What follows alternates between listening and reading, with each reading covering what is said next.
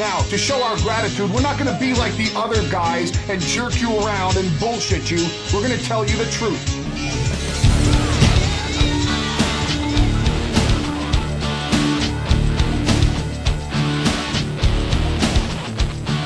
Shane Douglas is the man who ignites the new flame of the sport of professional wrestling. The era of the franchise. The era of the ECW.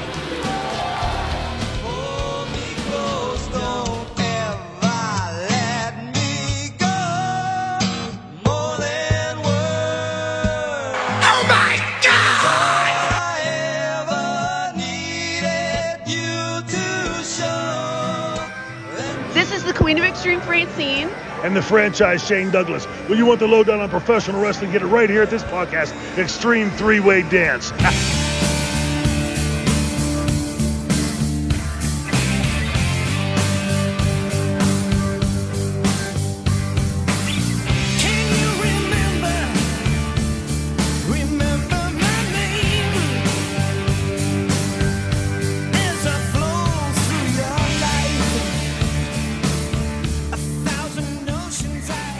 What's up, Connection? And welcome to the most extreme Joshua violence you'll have experienced on the Extreme Three-Way Dance. JT, Jenny, and Matt taking you through the history of Extreme Championship Wrestling. And North-South Connection takes you through the history of all sorts of things, wrestling and beyond. This podcast, like many others, simulcasts both audio and video.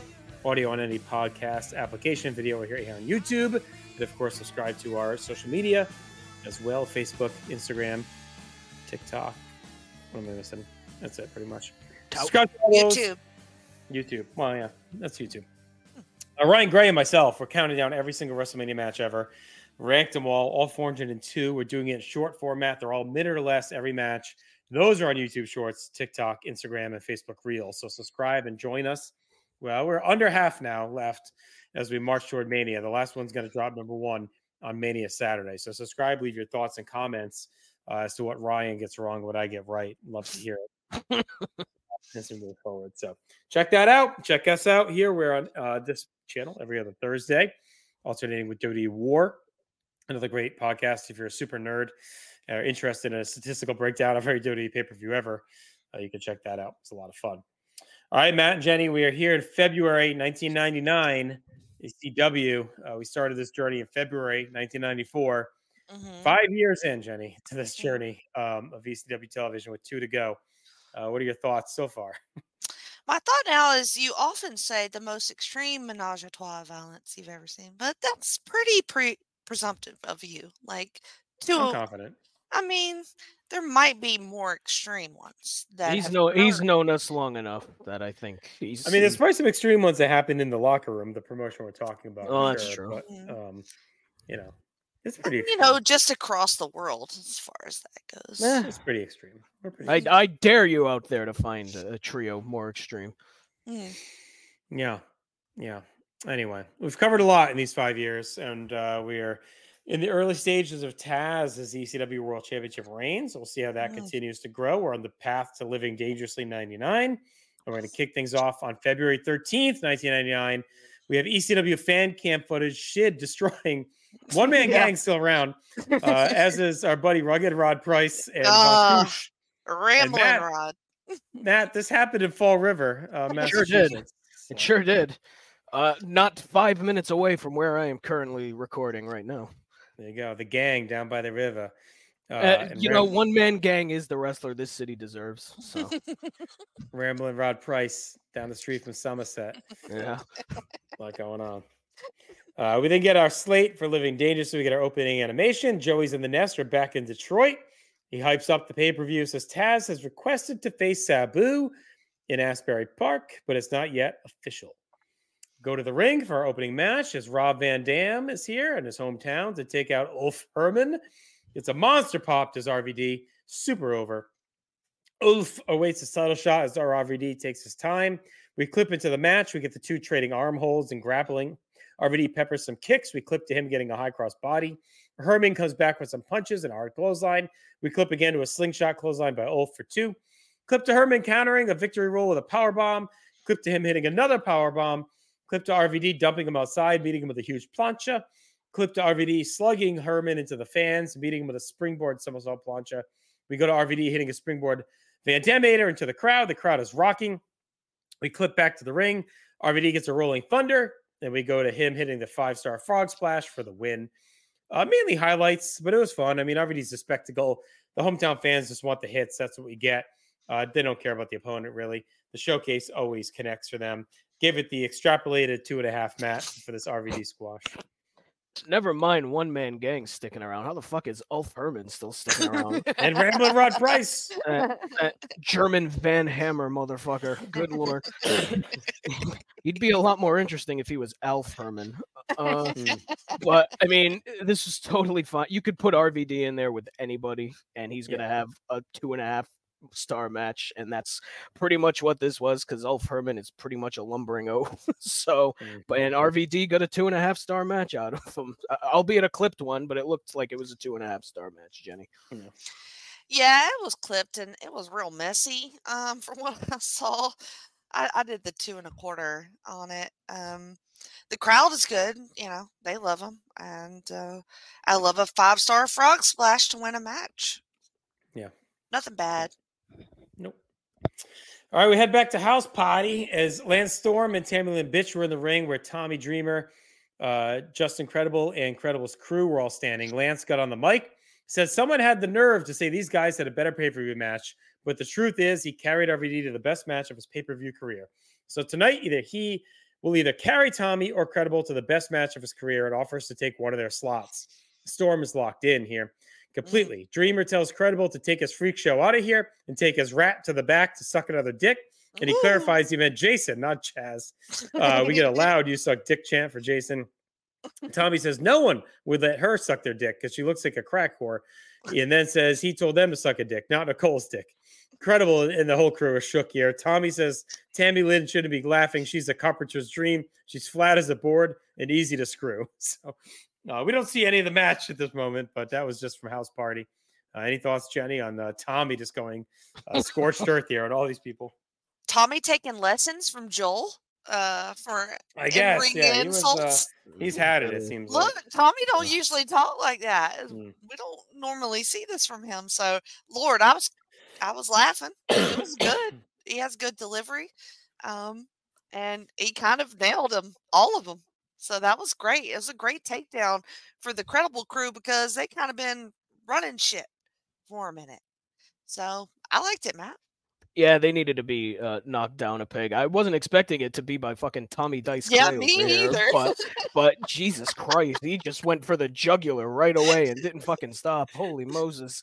I mean, they were all good lines and it worked. I mean, the crowd just was all over it, but man, usually Tommy Dreamer bashes his head in a fucking lockers. He usually doesn't, say shit like that. Holy Moses. But yeah, it was good for, what it was. Holy shit. It was, and it was different. Yeah. It was interesting. Yeah. Jerry Seinfeld all of a sudden, Tommy Dreamer. What's the deal? More like Andrew Desk. Joel Seinfeld. Yeah. Spike is backstage. He gets asked if he ever gets nervous, and he gives a candid answer about being a small guy in a big man's game. But when the bell rings, his acid drop gives all the courage he needs. Fuck yeah. More of these promos. He looked cute. And it's clear again, right? Again, they're becoming a TV promotion. They're trying to get some of these exposure to maybe new people watching off the pay-per-view. So yep. All right, Joey and the Nasty talks about the Dudleys' Public Enemy issue. Prazak is backstage with Gertner. He won't give any hints about who the Dudleys are paid by. It says it's pretty obvious if you think about it. We go back to Joey, who says in Raleigh, North Carolina, New Jack was not happy about being part of this bounty and wanted payback. So we get a fan cam from Raleigh where Spike took on Big Dick. The Dudleys got involved, hit a 3D, but New Jack came out with his bucket of fun. He creamed everyone, Gertner included. New Jack mashed him through a table off the balcony. The Dudley swarmed and hit a 3D and left New Jack out. Joey then talks about how Mustafa was driven out of ECW due to 3D and now New Jack as well. Any thoughts on any of that before we get to our next match? The fan cam footage is fun. I like it. The table spot was really cool because because there was a glare, like right at the balcony, right where New Jack jumped out. So it looks like he just materializes out of nowhere, you know, wah, right through the table. It was great shit. And then Joel ate a skateboard to his fucking face. Mm-hmm. So that was awesome too. I like this. This is good. Well, that was very good, but also my big takeaway was that Prazak is very bad at his job. Oh, he sucks.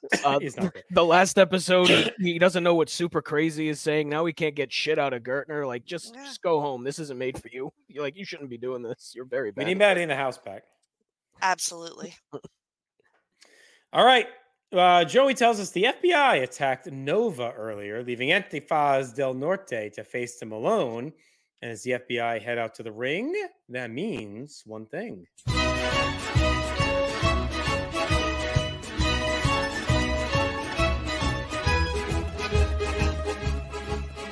While the Italian Lesson of the Week may have been retired a few episodes back, Matt and Jenny, it is now time for the Italian Culture Lesson of the Week.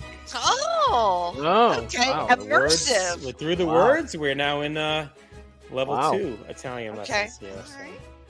Tonight's Italian Culture Lesson of the Week is the Feast of the Seven Fishes. Either of you familiar with this? It's a Christmas thing, right? Yeah. It is a Christmas thing. Mm-hmm. It's an Italian-American celebration of Christmas Eve with dishes of fish and other seafood. It's not a feast, since it's just a grand meal. Of course, Christmas Eve was a vigil, a fasting day, and abundance of seafood reflects the observance or abstinence from meat until the Feast of Christmas Day itself.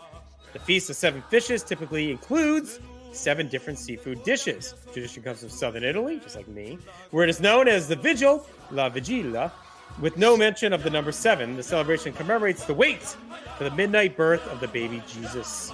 As no meat or animal fat can be used on such days, observant Catholics would instead eat fish. It's unclear whether the term the Feast of Seven Fishes was popularized. It was once found. The newspaper's oldest article to the feast was in a 1983 article. The meal includes 7 or more fishes, considered traditional. And the typical feast may include some combination of anchovies, whiting, lobster, sardines, bacala, smelts, eels, not the Eric type, squid, octopus, shrimp, mussels, and clams. What's your favorite course? So I am not a big seafood guy at all. Not even you can't have Christmas then. Sorry. It sucks for you, man. But I did. My favorite was spaghetti and white clam sauce. My aunt would often make that on Christmas Eve, so I did eat that. They'd also usually make like a fried, a chicken cod, but it was like cod, scrod cod. Oh, okay, fried fish. Yes, that's what. I'd eat that. I'm not a shrimp fan, so I would not eat the shrimp cocktail usually. Those are the big ones, but then they would have like the other shit too, like the marinated fried eel, the octopus salad, like that. We'd have that stuff sometimes.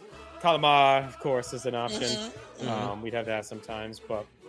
I'd say deep fried cod and the white clam spaghetti was my favorites. I can get on board with that. No, yeah, there you go. That's a lot of fish and seafood to have. I was gonna ask, what's a house smell like after that? Yeah, that's got a lot of intense smells. Yeah. Well, and when I was growing up, we would have Christmas Eve and Christmas Day at my aunt's house. So, like, you'd still have the fish smell. Yeah, lingering. The next day, we show back up, 14 hours later.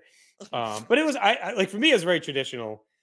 Christmas Italian style, like it was the house was filled on Christmas Eve with people and a ton of eating. So not so much anymore because a lot of them are dead, but for a long time we had that tradition. I do recommend a pretty good movie. It's on Netflix. I think it maybe have coming off in January. Feast of the Seven Fishes. The ever popular Skylar Gisondo is in that. And if you're looking to capture the exact moment of what growing up in the 80s and early 90s Italian family Feast of Fishes, that movie I recommend. It's a kind of a rom-com, but it's pretty funny. And also The Bear season 2 has an episode centered around the Christmas tradition of the Feast of the Seven Fishes. That's on the opposite end of the movie, but also very relevant and relatable as an Italian growing up with the Feast of Seven Fishes. So, any questions about this cultural lesson, or are you good? I like our Italian culture club we got going on here. Yeah. Okay. All right. Well, more to come. Anytime the FBI's on, we'll continue on. So, all right. Our next match is Little Guido taking on Antifaz del Norte. I always write that. Why do I always write that? That's all I'll be able to write now. Ron Renzi, burnt in your mind. The FBI head out Little Guido, Tracy Smothers, Tommy Rich, and Big Sally Graziano. They're fired up as Guido will take on Antifaz after the Nova attack. Antifaz is out to a pop. Joey goes over the strategy and style of each man. My favorite nickname of all time, Joey busts out the Big Salbowski. Sal. We get rolling with a quick chase sequence. Tracy gives Guido some tips about how to stretch him. Guido takes things to the mat. He rides and grinds on Antifaz. Antifaz switches over, grabs the arm.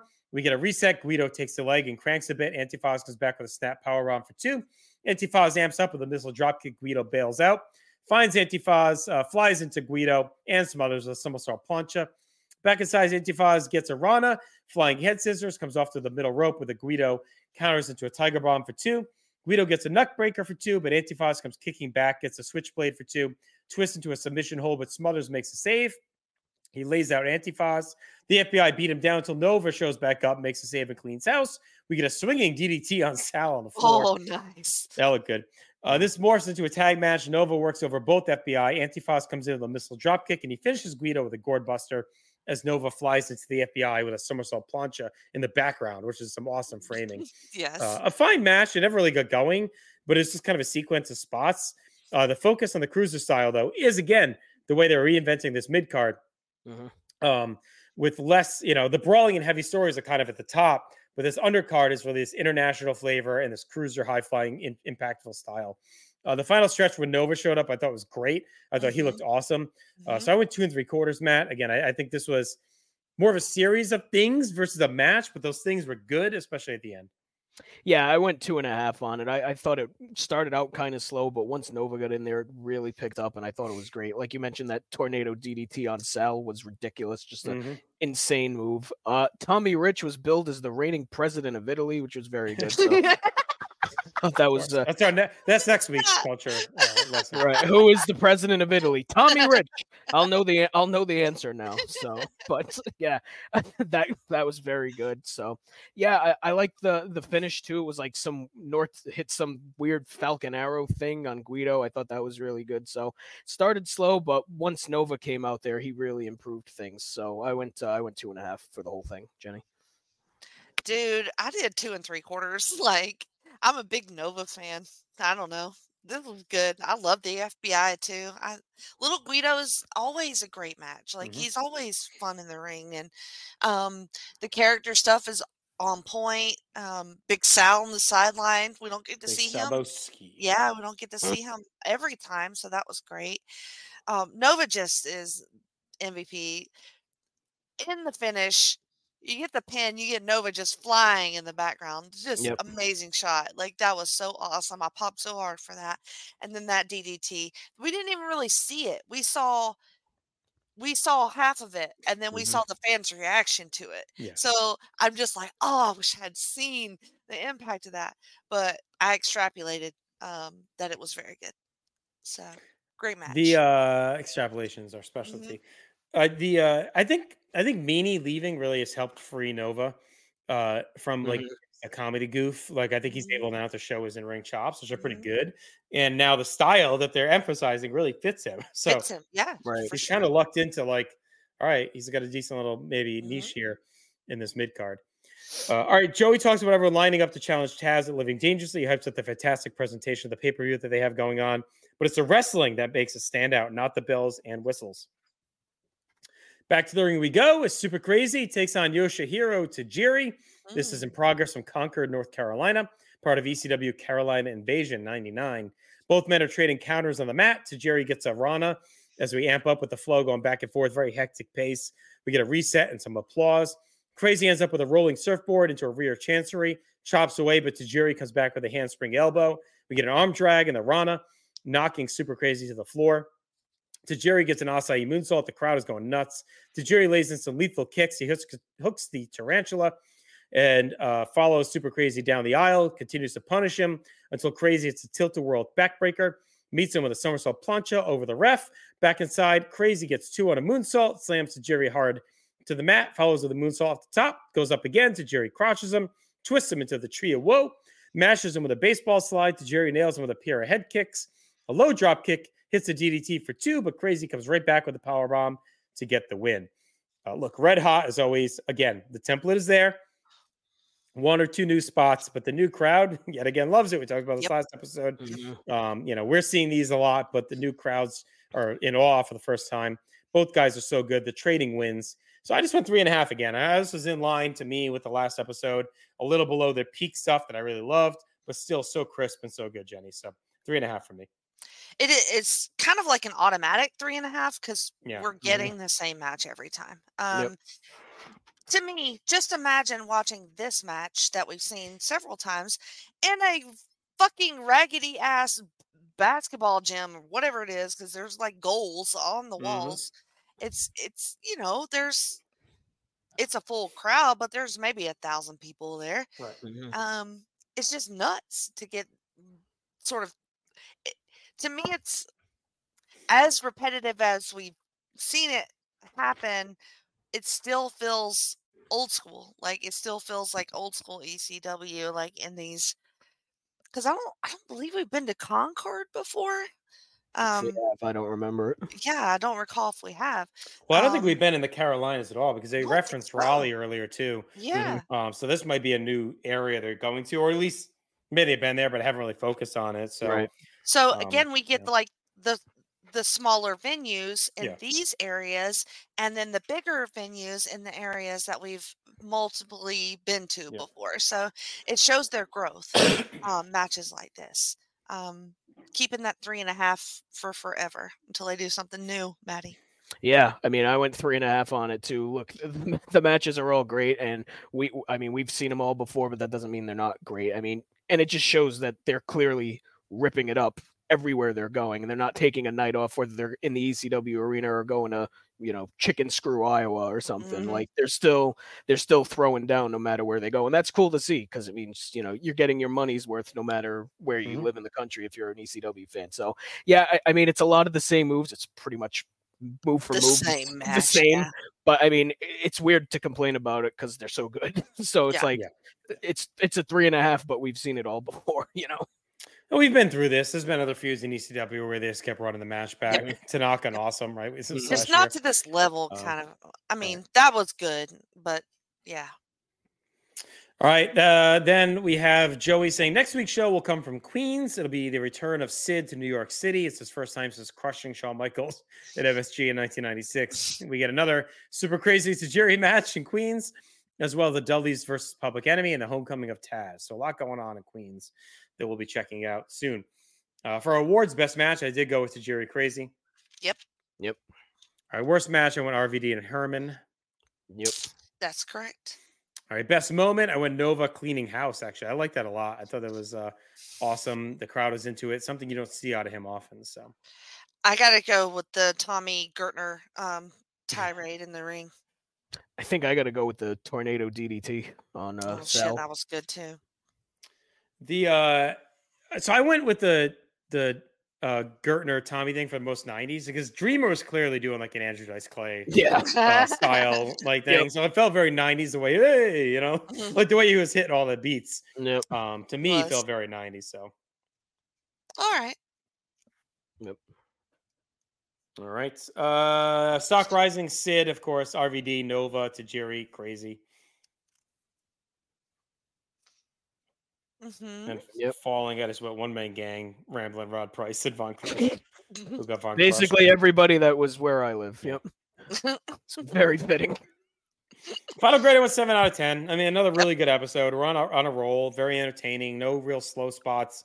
And you keep rolling out these Tajiri Crazy matches. Yep. Like it's gonna carry most of the episode. Does help. So. Yep.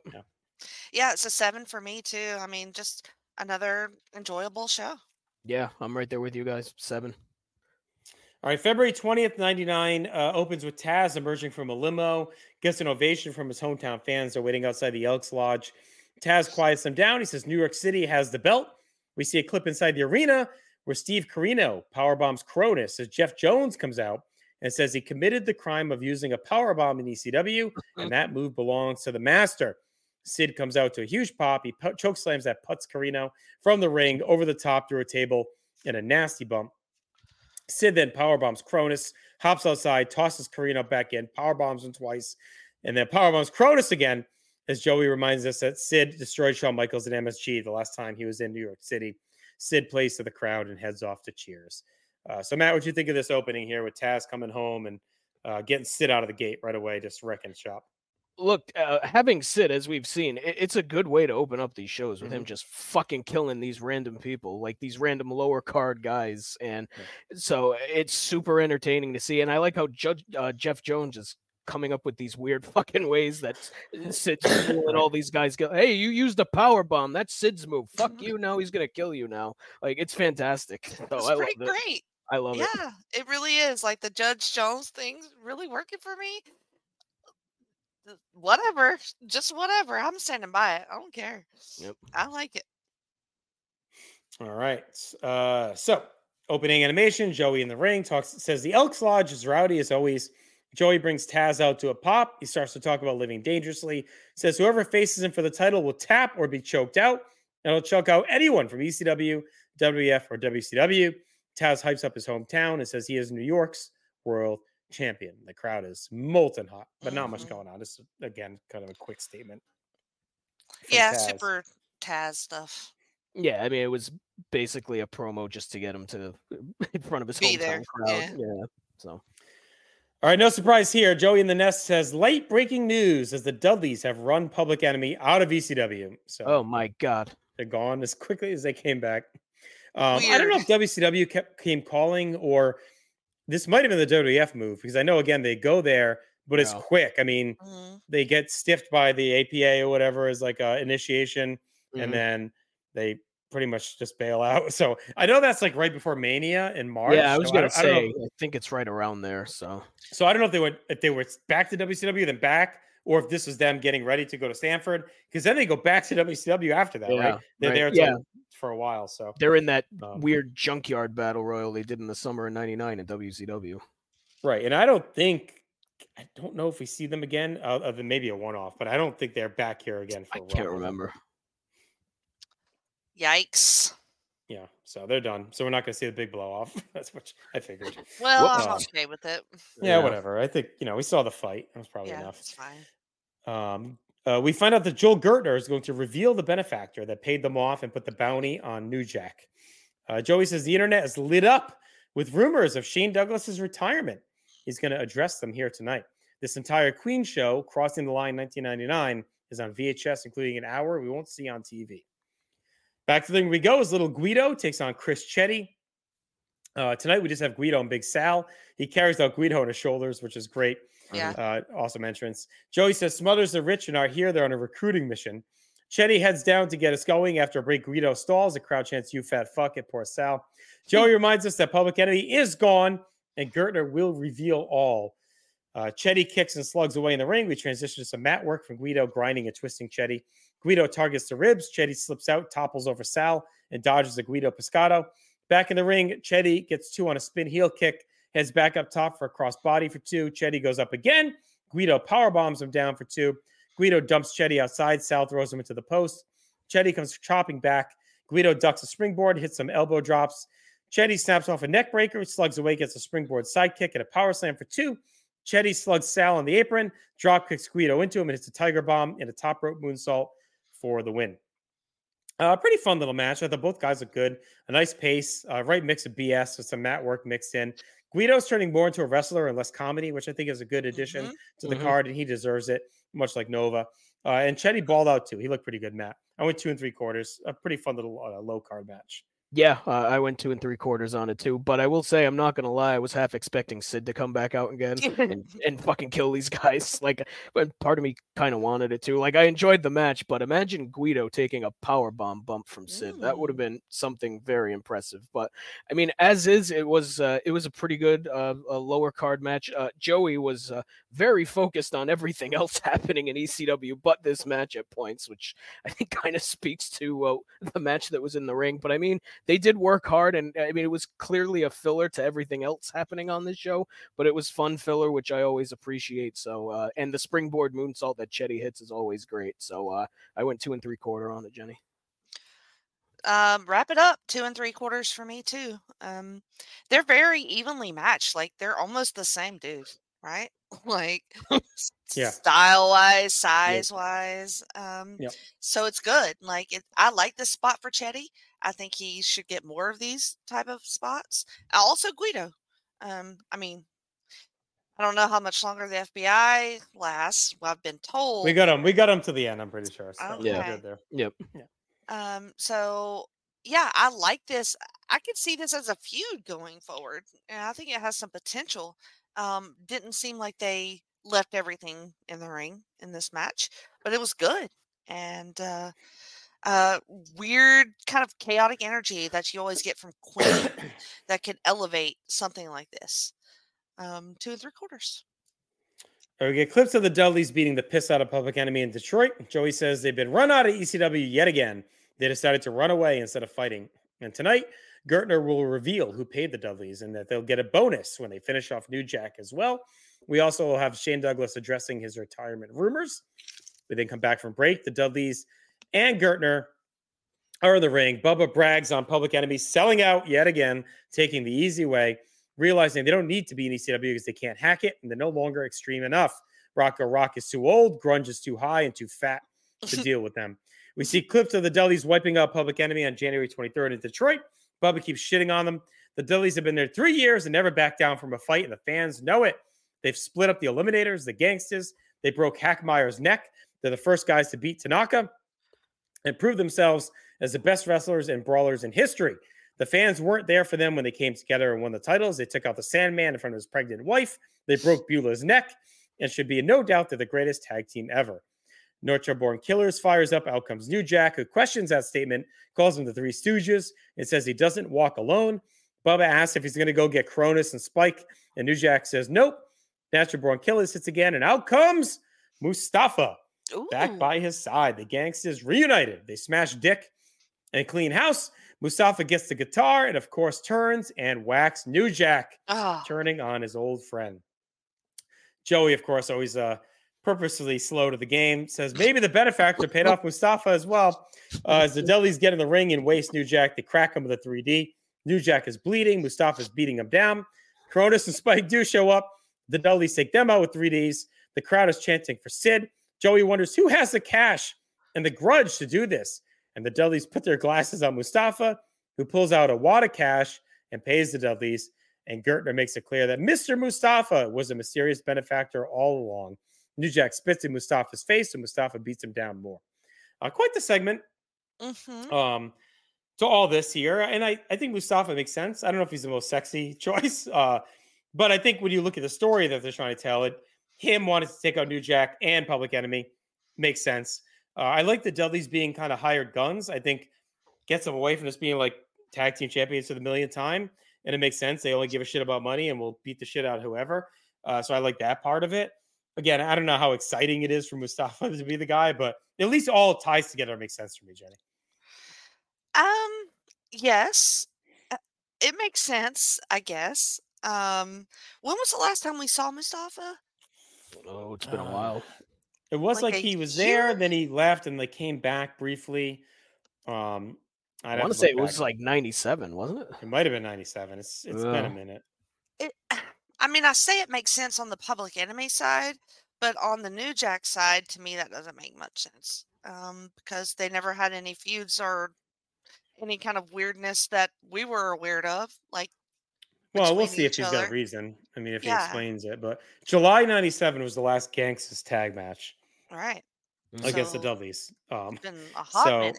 No. Yeah, I don't know if we have I don't think we've seen him since then. Maybe he popped in for something, but guess what was the feud where they was that them and remember they fought in the street and they ran over with the car? Was that who was that though? About. Was that the Dudleys and the Gangsters? That was the Dudleys, right? So that was probably it. It was July 90. So it's been almost 2 years. Yep. Because I remember that car spot. But I don't think Mustafa and the word benefactor should be in the same sentence. I just don't think that goes together at all.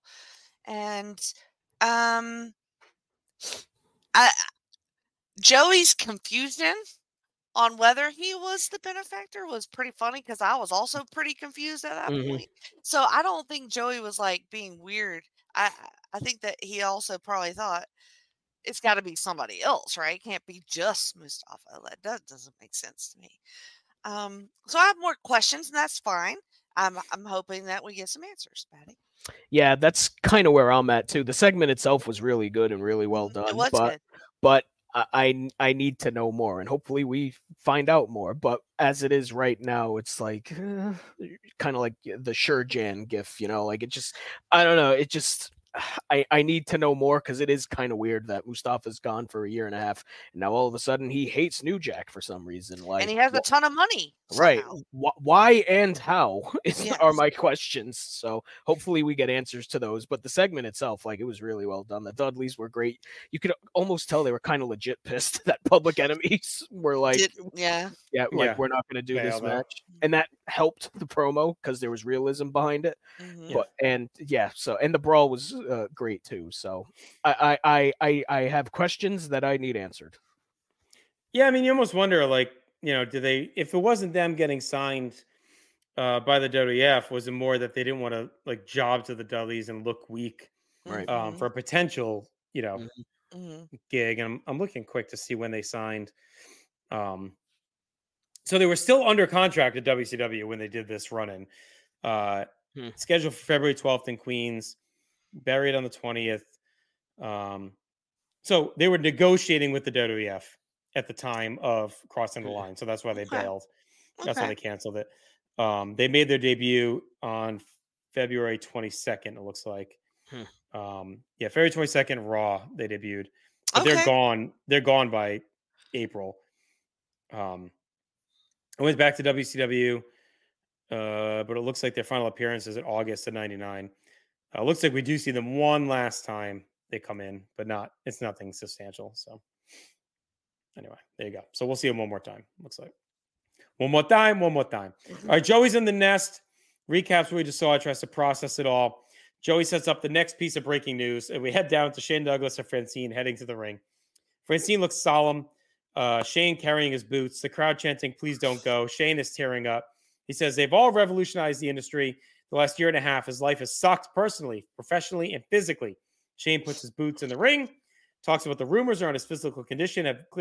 Some have been greatly exaggerated, but for the past year and a half, he should have been more truthful. The injury he had put Ultimo Dragon into retirement, but he fought on with the heart of a champion. People have said things about him, calling him an asshole. Some people have been right. Some have called him the greatest in the world, and they're right too. No matter where you stand on him, it's nothing but a shoot. Francine is tearing up. She's distraught. Shane says he told someone years ago they overstayed their welcome in wrestling, and he always said when he had his last match, it'd be the greatest of his career. He wouldn't look back and thinks he could be proud of his match with Taz at the ECW arena, even though he lost. Shane grabs his boots and says, unlike other people, he knows when it's time to pass on the boots. The crowd is not happy. They're begging Shane to stay, causing Shane to start crying. Shane says he'll never leave the sport. He'll do what he can behind the scenes and keep ECW alive, but they have plenty of studs to keep things going. The people in the back will carry on the revolution for ECW. Shane says it's time to call it a career. The person that'll carry the revolution in the franchise and fill his boots is, we don't know. Because before we find out, out comes Justin Credible, Jazz, and Jason. Francine is breaking down. She's crying, but she stiffens up as they come to the ring. Credible says he heard Shane is a very smart man, and he's made the decision of a lifetime because he is now the hardcore icon. He beat Tommy Dreamer within an inch of his life. He took that old-timer Terry Funk and got endorsed as a protege. And I took that line to mean that Funk is gone as well, by the way. He kind of writes it off quietly, I used him too. And we haven't heard from him in a while, so I'm guessing another Terry Funk angle. We're probably not going to see the blow off of it. Weird. Yeah, shock. Credible calls Shane Gramps. He thanks him for passing the torch. He's the next franchise of ECW. Lance Storm is now out. We get a "Where's Your Bitch" chant as he's solo tonight. Storm says Credible may be just incredible, but that's the problem because Storm can do it all. He's from Calgary, Alberta, Canada. Just like Bret Hart carried the WWF, he's carrying ECW, and he'll be the next franchise. Storm and Credible stare each other down. Shane cuts them both off and says they're making waves, but neither are a franchise. The man he is talking about is Tommy Dreamer. Credible canes Francine. Storm attacks Shane. Shane fires back, but Credible canes him as well. Tommy's in. He gets caned. Credible and Storm lay waste. Francine's bleeding. Credible kicks her back down, and we fade out on a very wild scene here. With a lot going on, Tommy looks like he's going to get the torch from Shane as being the next icon. But Storm and Credible, the Young Guns, obviously have other things to say. I think it kind of works on a sneaky meta level too, Matt. When you think of Shane versus the Click, Incredible kind of being a low-end Click guy. Mm. So that, at a very meta level, if you're in the know on that, it's kind of neat too. What would you think of the segment? Holy shit, this was a lot. Shane was great here. Francine was great here. I mean, Shane legit crying while he's talking was great. Like, just, there's like some sort of realism to it, you could tell, in his heart. And he's, you know, he says the stuff about his injury where he basically alludes to, hey, I shouldn't have been stupid and fought through it for a year and a half, which hindsight being 2020, yeah, he's probably right on that. And, you know, saying the last year and a half sucked, which is a hell of a thing to say when you've been a champion for the last year and a half. So there's a lot of realism to what he's saying. And then Credible comes out and then this thing just goes fucking crazy. And, credit to Francine, because her mouth was a fucking mess after she took that shot. Like, it was rough. It was brutal. And then Credible kicks her. So I think this, with Shane clearly being a face now, this to me clearly sets up Credible as being the top heel in the company, which I think was the goal for this. Because, like, I mean, I'm assuming he probably had to get out of Queens with some sort of security detail because they were going to fucking kill him. But yeah, this was just an amazing, amazing segment from everybody. Everybody played their parts well, just really well done. And I like the swerve that they did where it looks like Shane's going to retire, but no, it turns out that he's going to deal with Credible. So just awesome. Well, that is believable because there had to be rumors. The way that Arena, you know, chanted, don't go. Yep. There's always rumors of guys jumping at this time, right? Mm-hmm. So is he going to WCW? We know he's not going to WF. Is he going to WCW? Is he hurt? Is he retiring? Like, what's going on, Jenny? Right. Oh, I'm going to try to get through this. This is rough on me. Francine was incredible in this segment. Like, I didn't feel like I was being worked like I do sometimes with Shane when he gets emotional, quote unquote. This, like Matt said, feels like from his soul, like his heart. And she is devastated. And I'm sobbing, no lie. The person who used to hate Shane Douglas, and I'm just dying thinking that he's leaving. It was rough. It was brilliant. It was heartfelt. Everybody on Queens was just quiet, which never happens in Queens.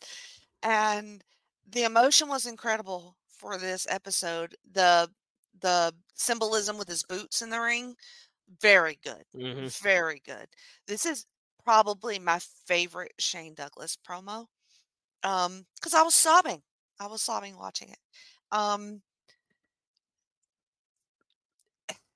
Him crowning a new franchise, I wasn't expecting that, but I like that angle. I think we can work with that. And maybe we get another match out of it for Shane. But this pretty much wrecked me. It was rough. It was really rough to watch. And even if he was faking it a little bit, I don't care. That's fine because I bought it, every bit of it. And I mean, I don't think he was faking it. No, and if we're trading the Funk angle for like the Young Guns versus Dreamer and the old Cowboys against like the Young Guns, like I kind of like this much better. Oh, 100% than the Funk Dreamer stuff. I think it's a much more interesting angle. And it's Credible and Storm are on fire, especially Storm. So them trying to take the mantle from the old guys, I think is way more interesting than Dreamer dealing with an angry Funk. I agree. Yeah. I haven't liked that angle from the beginning. Like it was fine in that one, but it had its moments. But yeah, I like this a lot. It's a great spot for Shane.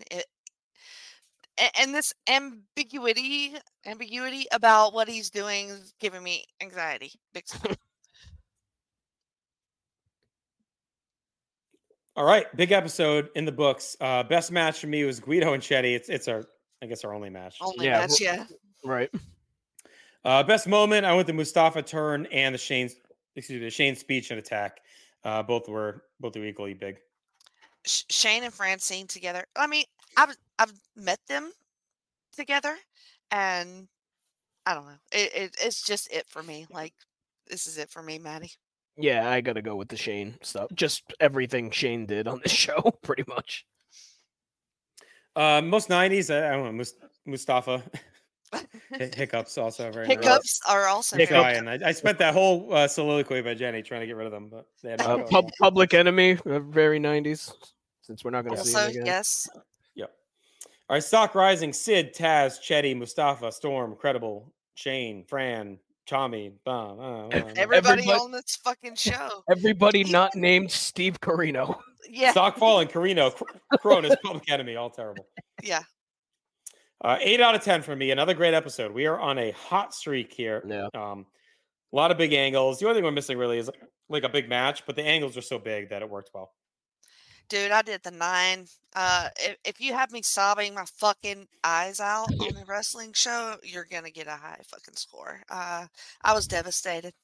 Yeah, I mean, I got to go like 8.5 on this at least because, I mean, the last 2 segments were fantastic. It made me forget that there was actually a match that happened on this show. So, all right. I don't know if I'm going to get rid of these, so we're just going to roll through. He's going to deal with it. We'll try to scare you as you go.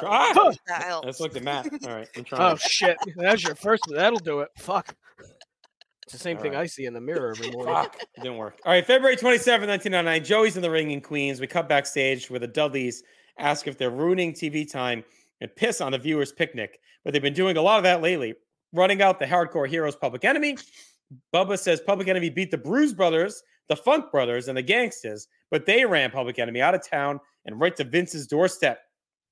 New Jack will never get his hands on Mustafa because cash rules everything around me.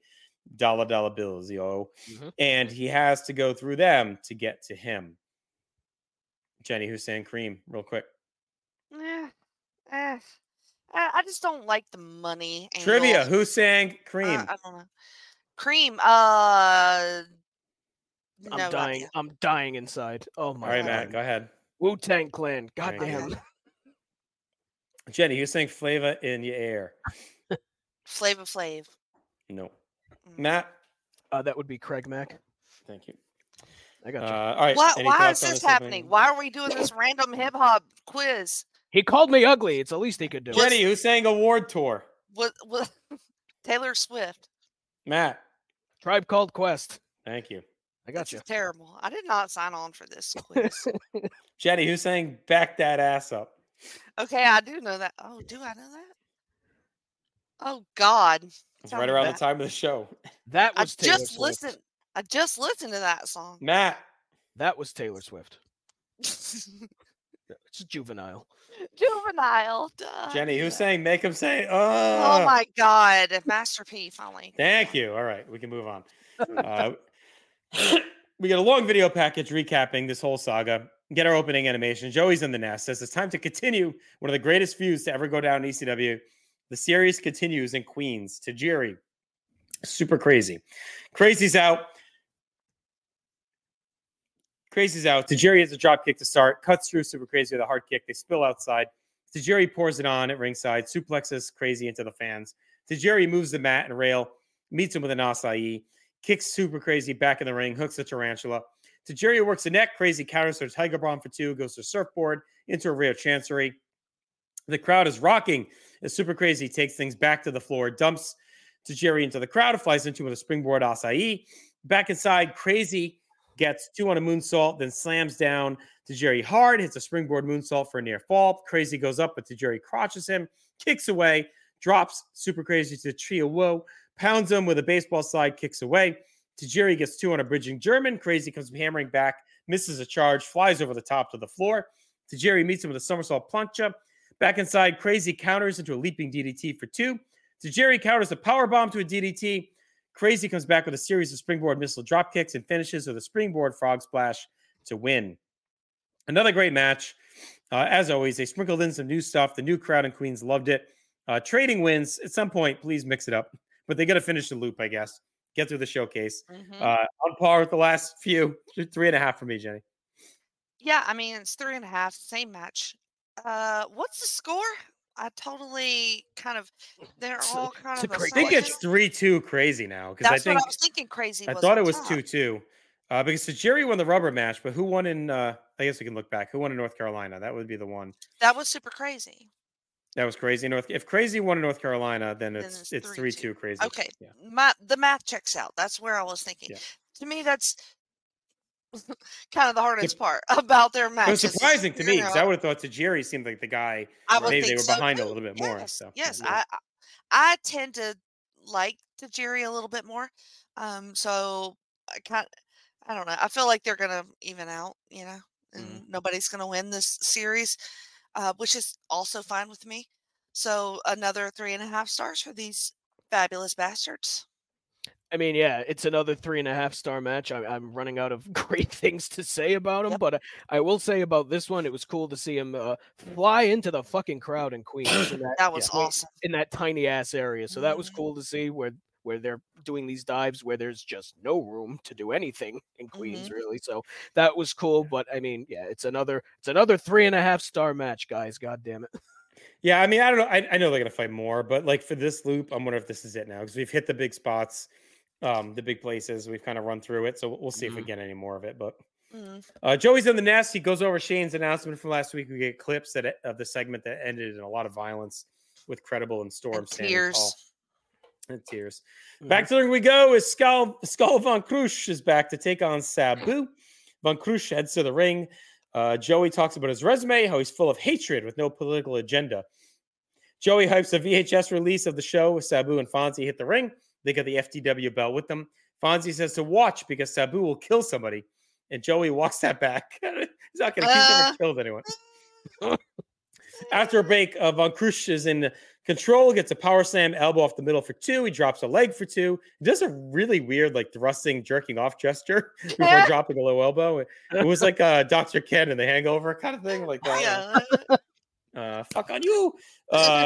Skull Von Krusch drops a leg for 2, does a weird, again, the thrust thing. Joey thinks Sabu is a bit preoccupied here tonight as Skull Von Krusch stomps away. Sabu dodges a frog splash, knocks Von Krusch outside. Sabu shoots him to the railing, sets up a table bridge, fights back, but puts Sabu on it. Skull Von Krusch heads up top. Sabu crotches him, follows him. It's a superplex for 2. He puts him on a table. Skull slides away as Sabu meets him with a springboard plancha anyway. Sabu sees a fan in a Taz shirt. He rips the shirt off him. As Joey says, this is the hometown of Taz, and the fans are in Sabu's head. Sabu jams the fan in the head with a sharp object and keeps jabbing him over and over. The crowd is buzzing. Fonzie smashes Von Krusch with a chair. He falls on a table bridge. Sabu puts him through with a springboard splash. Sabu grabs a mic, which we never hear Sabu talk. Mm-mm. He calls for Taz. Taz comes out right away. We get a big brawl that leads to the whole locker room coming out. The group ends up on the floor. Sabu flies into a crowd of wrestlers with a somersault plancha, and that's that. So a fine match, just a backdrop really to the war between Taz and Sabu. Sabu dripping further into insanity. The fire is raging even hotter with these two. Von Krusch is fine as low-card fodder. Sabu is just an animal and a madman. Man, I went 2 stars. Gentlemen's 2 on the squash. But the post-match is really where it's at as they continue to march toward living dangerously with these two guys. I went 2.5 on this because he stabbed someone in the face with a spike out of nowhere. Like and it wasn't even the guy in the fucking ring he was with. It was some rando. Yeah. So he just carries that spike with him all the time, I guess. But I mean, the match itself was kind of whatever. It was basically a Sabu squash. But goddamn, don't wear a Taz shirt around Sabu. Note to self. Holy shit, he'll fucking stab you with a railroad spike if you do that shit. So I mean, the match is fine, but like you said, it kind of took a backseat to the Taz Sabu brawl. So 2.5. But Jesus, don't piss off Sabu. No, that guy deserved it. He was being a fucking asshole to Sabu. He had a poster and he was just like shoving it because they were setting up the table right there. And Sabu just fucking snapped and pulled out something and started wailing on this fan. Joey went silent. That's why I was like, what the fuck's happening? The camera didn't show it anymore. And they went wide on it so you couldn't really see. That guy must have got fucked up because Sabu went ham on his ass. That shit, I was cackling. That shit was so funny to me. Sabu just losing it in the middle of this match. But Joey kept saying, like, Sabu seems off a step. Sabu seems distracted. I'm like, what the fuck is the giveaway? He looks exactly the same. What? It's not like he was missing his spots or doing. He was amazing. Like, I'm like, what is he talking about? You wonder how many of these stories, like, I mean, again, Joey's Joey, but he adds like a lot of context and depth to what's going on. I do think a lot of this would be lost in the ether if it wasn't for him, like, telling us some stuff. Yes. Right? He does a good job at it. And obviously Paul is feeding it to him, but it's like, they really get over a lot of extra things through the commentary that would be hard to pick up in ECW.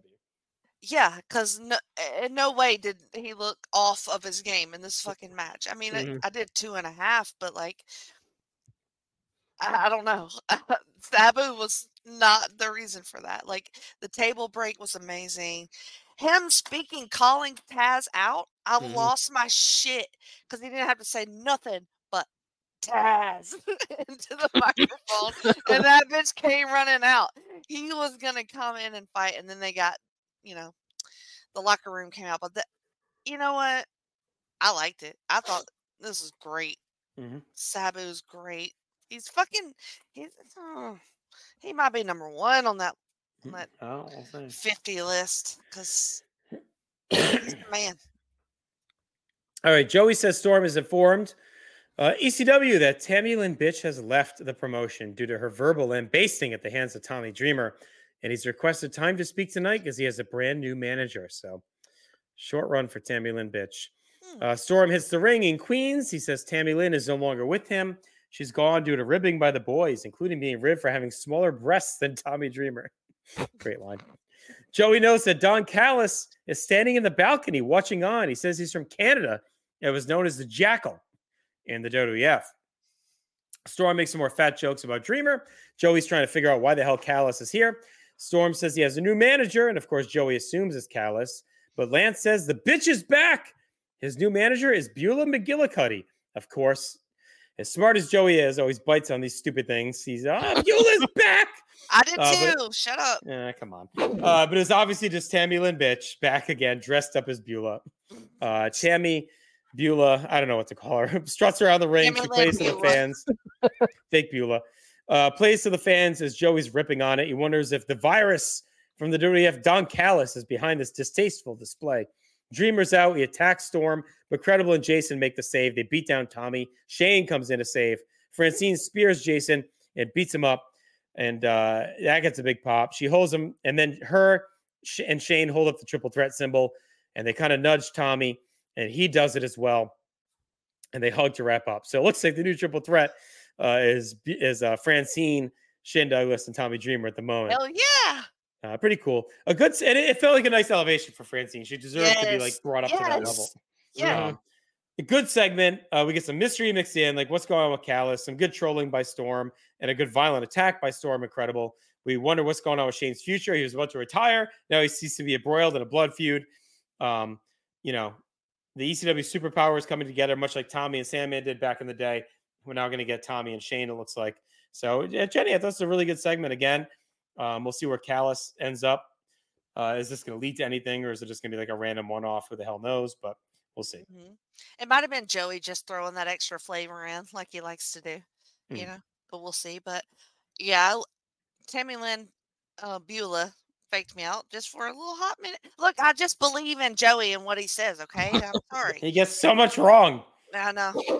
I can't help it. This was excellent. Fran, my love, she was the MVP. She got her. The crowd just acknowledged. They acknowledged Fran, you know, in a way that's not about her tits. That I really, love. It's like she deserves the face stuff too, you know, just like Shane does. So like that's the cool part of this is that she also is getting the face love for the first time since she was with the Pitbulls way back in 95. She deserves it. She deserves it. She's been every step of the way along with Shane. I just love it, and I feel a little emotional talking about Francine, and that's weird. I did not expect that to hit me as I talked about her, but her face is so fucked up, right? She already got fucked up. She got waxed. Really, there's a big bruise across her. I mean, just respect, 100%. I love this. Yeah, this was really great. Like you guys mentioned, Francine was awesome here. Just probably shouldn't have been out there, but was. Just face is a mess. She's got this giant wad of gauze in her mouth, like it's fucking char or something. Like just her and her spearing Jason. That spear was great. And looks like we have a new triple threat again, and it's Shane and Tommy. Wasn't expecting that. Didn't have that on my bingo card, but here we are. So, but yeah, this is really well done. And boy, I hope Don Callis sticks around because God, I am a fan of that man. Yeah, we'll see. All right, that's it. Best match, yet again, Tajiri and Crazy. Yeah, yep. I mean, let's go. Sabu and Skull Von Crush for worst match, I guess, by default. Best moment, I went Dreamer and Douglas and Francine throwing up the triple threat. Like it's a cool moment in Queens. Yep. Oh my God, them uniting. Yep, definitely a Mega Powers moment. Most 90s, the idea of Skull Von Crush's new movement, like whatever Joey was fucking going on about. It was like it's still very 90s. No, very 90s. It was something.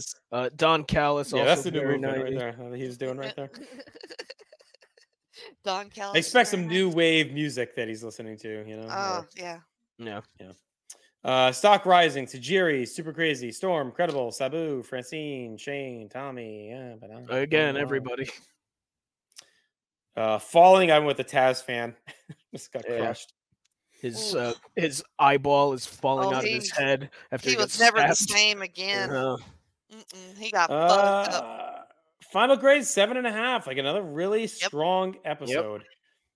Yep. Man, what a run. We're cooking, you know. And I feel like going into November, remember, we were down a bit. We were like, oh, maybe we've peaked. Like maybe this is it. Yep. But really, since that pay per view. We didn't, you know, we were a little lukewarm in that too, with the whole ending with Taz and the six man and all that. Yes. But really since then we've kind of been really hot. I mean, and especially since Guilty as Charged, like this last 7 that we've covered, over the last 2 episodes of our show have been fantastic. So we'll see as we barrel into Living Dangerously if it holds up. That being said, it's a different feel. It's not the same. Like, it's like it's growing on me slowly, and I can appreciate it now, but it's different from the early days, from like 95, 97, which is fine. I mean, it's good, but we've been through multiple iterations, right? It almost feels like different promotions. Like it does. That early 94, 95 feels like a super indie where they'd bring in some names, have some big dream matches. Then with like Raven and Tommy really like that feud kicked in like mid 95, that feels like an era that it was very unique. Like 95 where like Jericho came in and Ray and those guys, like 95 to early 97. Then I feel like another era or whatever Raven left, like that felt like the end of that era. Right. Then you get the WWF war through 98 felt very, a lot of like angry and this and that. But yeah, this feels like a new, it's a maturity. It's a maturity that I've noticed in individual wrestlers, in the booking. And the presentation is slicker too. Like it feels like more of a mainstream TV wrestling company. Agree. Like that's the big difference. Yep. Yeah, so. But the emotion's still hitting me. Like I'm sobbing watching some of this shit. So you know, it's you could argue right now. There. And if this feud works, like. It's probably those balanced they've been since probably 96 or maybe 95 even, like balance between emotional feuds and like awesome wrestling. Because we've kind of been either one or the other for a few years now. 98 we were a little bit low on the in-ring, I think, right? But like this really feels like, okay, we're getting awesome wrestlers because they brought in these great workers that are going balls out. And then we have the Dudleys, Dreamer, Sandman, Credible, Stormroll, Heat Machines, right on top of everything, and Shane. So like we kind of still have those emotional stories with these great storytellers, but then we have these incredible workers on the undercard just churning out these great matches left and right, you know, week to week. So yeah, it's a cool time. We'll see how it holds up over the last couple of years here. So all right, we're done for tonight. We'll be back soon in 2 weeks. And in 2 weeks, just quickly check what we got going on. We'll have 3 weeks of television. And then a month from today, we'll be with you from Living Dangerously, 1999. So already almost into another pay-per-view. Crazy how we're getting through it. So be sure to subscribe on YouTube or on any podcast application. Just do both. Follow us on all social media. Don't miss a thing. Extremely live your life in an extreme way. What? To the extreme. To the extreme. What? Goodbye.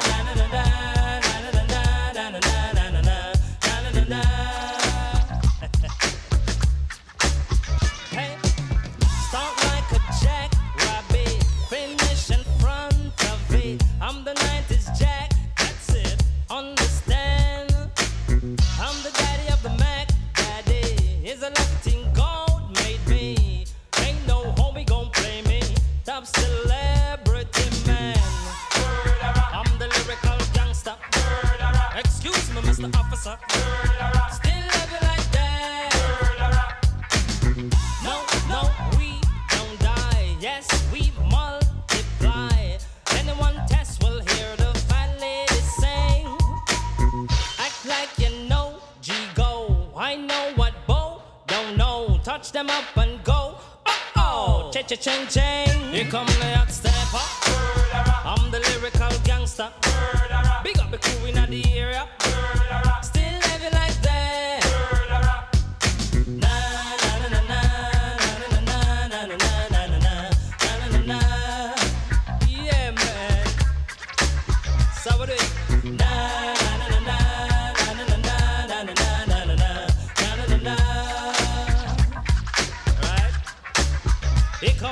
Stepper, I'm the lyrical gangster. Big up all crew bow ya. Yeah. Still love you like that. Here come the hot stepper. I'm the lyrical danger. Big up a crew in the area. Still love you like that. Here come the hot stepper. I'm the lyrical gangster. I'm a limit, I'm a danger. Still love you like that. Hey. Da da da da da da da da da da.